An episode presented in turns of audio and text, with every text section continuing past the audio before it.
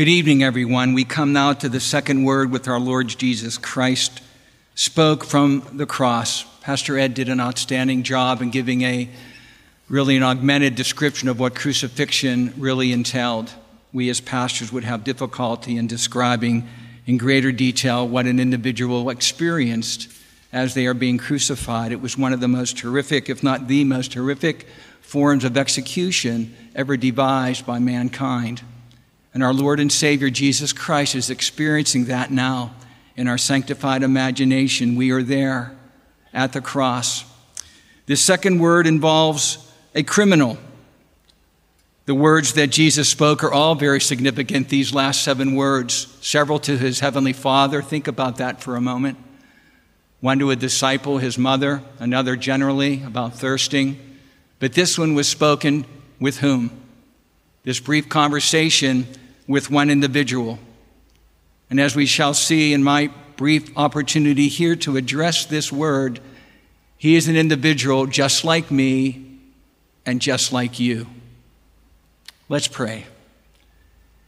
Dear Heavenly Father, we thank you, Father, for this opportunity to continue to worship you, to bask in your presence at the foot of the cross. We ask now, once again, Lord, I ask you, Father, to empty me of myself to fill me with your Holy Spirit and anoint me on behalf of your people, both here, assembled in person, those virtually, and those who may be watching this and attending to this service in days, weeks, perhaps years ahead, via the technology that you have provided. Help us now, Father God, to continue to be touched and transformed by your grace and the power of your Holy Spirit. In the name above every name, the name of Jesus, we pray. Amen. We'll get to Luke chapter 23, from which this second word is taken. But Isaiah 53 is a prophetic chapter of Scripture. There are many.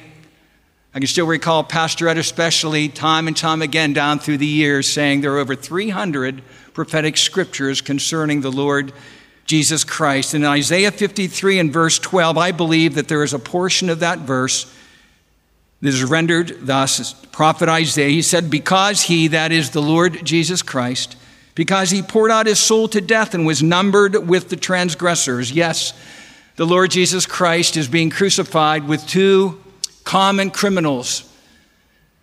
Now, in my studies, these men must have been some type of more than just common criminals to be crucified. Today, if you commit a robbery or a theft, I can remember a time when I was in a, a gas station and I slipped a cherry pie in my pocket. I still feel guilty about that. It was literally out and out stealing. But these two individuals, I would think, did more than that. Perhaps they committed a violent act, perhaps they were repeat offenders. But each of these criminals were there with Jesus in the center as if he was the worst of the three. As Pastor Ed described, Jesus endured so much more, as far as we can tell from the gospel renderings, than Jesus had experienced. Now, traditionally, not in canon and not in scripture, I began wondering about what are the names of these two criminals. They're people just like me and you, they must have had names. And in tradition, the criminal who, in tradition, was crucified on Jesus' left side, his name was Gestas, G E S T A S. So we give him a name. It doesn't matter if it's accurate or not, just for the sake of naming this person whom God loved, cared deeply about. The other, who traditionally was crucified on his right, his name was Dismas. And Dismas was the penitent criminal. He was the one who came and began the conversation with the Lord Jesus Christ. We don't know exactly what these two criminals experienced. They may have known one another, they may have worked together. We don't know any of those details. It doesn't matter. But consider all the things that they too had experienced and heard if we only consider after they had too been impaled on their crosses. The vilifying, the mockery. In the Gospels, it says that people just People like you and I walking by shook their heads If he's the Son of God, let him come down off the cross and save himself. In the Gospel of Matthew, in the 27th chapter, we're told that both of the criminals mocked and vilified. They were angry and discontent, screaming, yelling. But something happened with this one criminal. Because in Luke chapter 23, we have a freshness, a newness about this man, about his heart. Each of us here tonight, we have names, don't we? And even as the Lord Jesus Christ knew the heart of the impenitent Gestas, he knew the heart of the penitent Dismas, whatever their names were. He knew the heart of looking back under the old covenant, the heart of Moses, Noah, Joseph, David. He knew all their hearts. Fast forward, he knew the heart of Pilate. He knew the heart of the woman at the well, the woman caught in adultery. He knew the heart of Nicodemus, didn't he, when Nicodemus came at night? He knew his heart. 50 years ago, I was in a Young Life retreat at Laurelville. Last Saturday was 50 years, March 27th, on a cold March night. And Stu Boehmig was our Young Life leader. He became the founding pastor of Orchard Hill Church. I can still remember as if it was yesterday. On Saturday night, he gave his third talk, an altar call. He talked about the crucifixion of Jesus. And for sake of time, he said this, and I've never forgotten it like I was there. He said, Jesus Christ died on that cross. Even if you would have been the only person alive, Jesus would have went to the cross of Calvary and died for you. And as we consider this criminal this evening, he has a name. Jesus knew his heart. Jesus knew my heart that night 50 years ago. He knows our hearts tonight. He knows your heart this evening. He knows us by name. Every hair on our head is counted. This second word is found in Luke chapter 23, and I will begin with verse 39. One of the criminals, and we'll say his name is Gestas, a thief, a robber who hung there, hurled insults at him, blasphemed, vilified him, that is Jesus. Aren't you the Christ? Save yourself and us. This man was all about himself his own needs, his desire to be saved, his desire to be rescued. He had heard what the Lord Jesus Christ had been called. They placed a plaque upon the top of the cross. What did it say? What did Pilate render? This is the King of the Jews. They tried to say, Pilate, no, no, say, He said, I am the King of the Jews. And Pilate said, What I have written, I have written. It's very likely they saw that. They knew who Jesus claimed to be. And yet, this Gestas, the impenitent criminal, apparently did not have a heart change. We don't know ultimately. Aren't you the Christ? Save yourself and us. But the other criminal, Dismas, rebuked him, rebuked Gestas, admonished him, Don't you fear God? What happened in the heart of Dismas? Well, it's what happens in every heart. It's what happened to my heart 50 years ago. It's what happened to many of your hearts. It's what we call in Reformed theology a regeneration. Jesus said, I'm sure he said it many times, unless my Father draws one, no one can enter the kingdom of God. In John 14, 6, Jesus said, I am the way and the truth and the life, and no one, no one comes to the Father except through me. So Dismas rebuked Gestas. Don't you fear? Don't you have a reverent awe of God? Something was happening in this man's heart. Then he said, Since you are under the same sentence and condemnation, so he gave a reason why his fellow criminal should have a different attitude, should have a different mindset. How was it, after hearing what Pastor Ed described, how people who were being crucified would behave, their manner of tongue and speech? They would lose their minds. How is it that this one Dismas, in the midst of all of his suffering, how is it that the Lord Jesus Christ would respond? under such agony and pain, pushing up with your feet to try to get breath. And when your feet gave out and cramped, and you're hanging by your wrists again. This brief conversation. Dismas went on to say, We are punished justly. So he recognized that he was a sinner. He was receiving exactly what Roman law demanded and required. And we spiritually,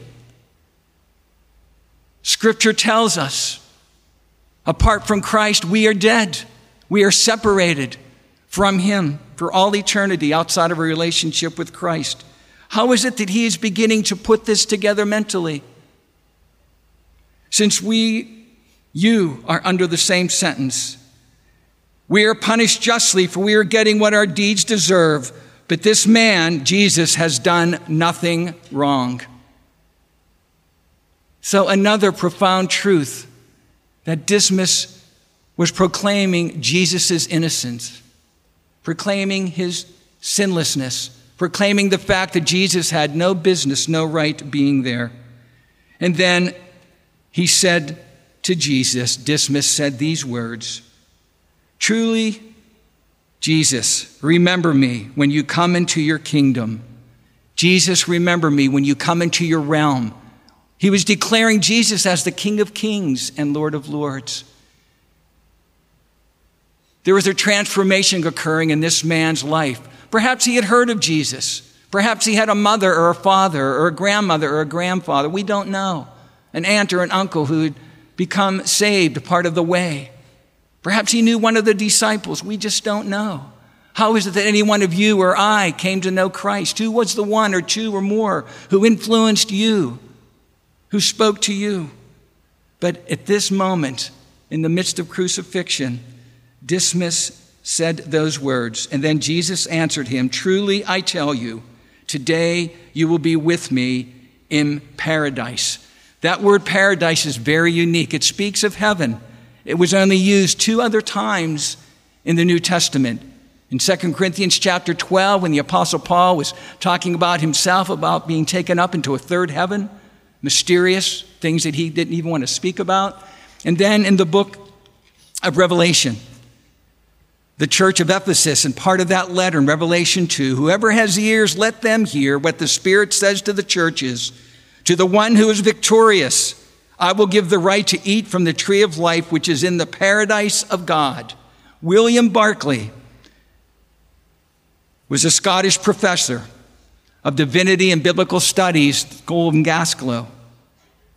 And he died in 1978. And out of his New Testament commentaries, I came across this this week. He said this about this word paradise. He said the word paradise is a Persian word meaning a walled garden, an enclosed garden. I have a fenced in garden at home. I love it there. I go there and it's a place of peace, place of growth, a place of just apartness. When a Persian king wished to do one of his subjects a very special honor, he made him a companion of the garden, and he was chosen to walk in the garden with the king. It was more than immortality that Jesus promised the penitent thief. William Barclay goes on, he promised him the honored place of a companion of the garden in the courts of heaven. This word in the Greek is a place of happiness a place of contentment, a place of peace. We know that above his head was placed a written charge against him. This is Jesus, the King of the Jews. The two robbers were crucified, one on his left and right. Those passing by hurled the insults. You're going to destroy the temple and build it in three days. Save yourself. Come down from the cross if you are the Son of God. The chief priests, the teachers of the law, the elders mocked him. He saved others, they said, but he can't save himself. He's the king of Israel. Let him come down from the cross and we will believe in him. No, they would not have without the grace of God. That's the key. God's grace was poured out upon the heart of Dismas in these moments as he and Jesus conversed, if ever so briefly. Goes on to say, in the same way, those robbers heaped insults.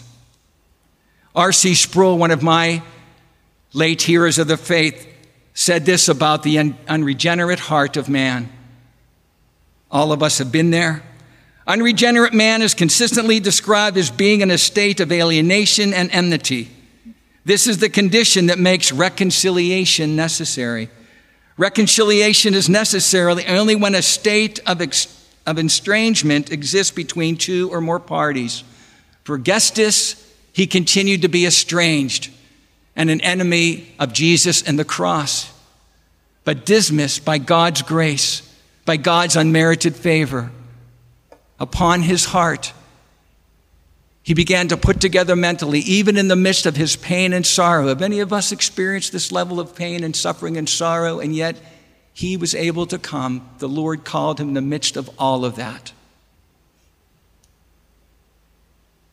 Today, you will be with me in paradise. R.C. concluded estrangement is the natural fallen state of our relationship with God. Jonathan Edwards described it like this He was a profound evangelist in the 1700s.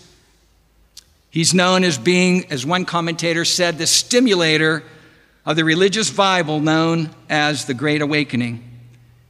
He said these points By nature, we have a low esteem, a lacking of any reverence of God in our hearts. We count him unworthy of our love or fear.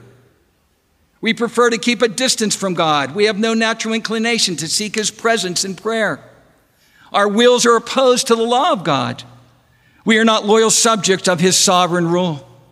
We are enemies against God in our affections, the way that we set our priorities, our thought lives. Our souls have a seed of malice against God, clear back from Adam and Eve, whose hearts the Lord knew as well. We are quick, quick to blaspheme and to rage against Him.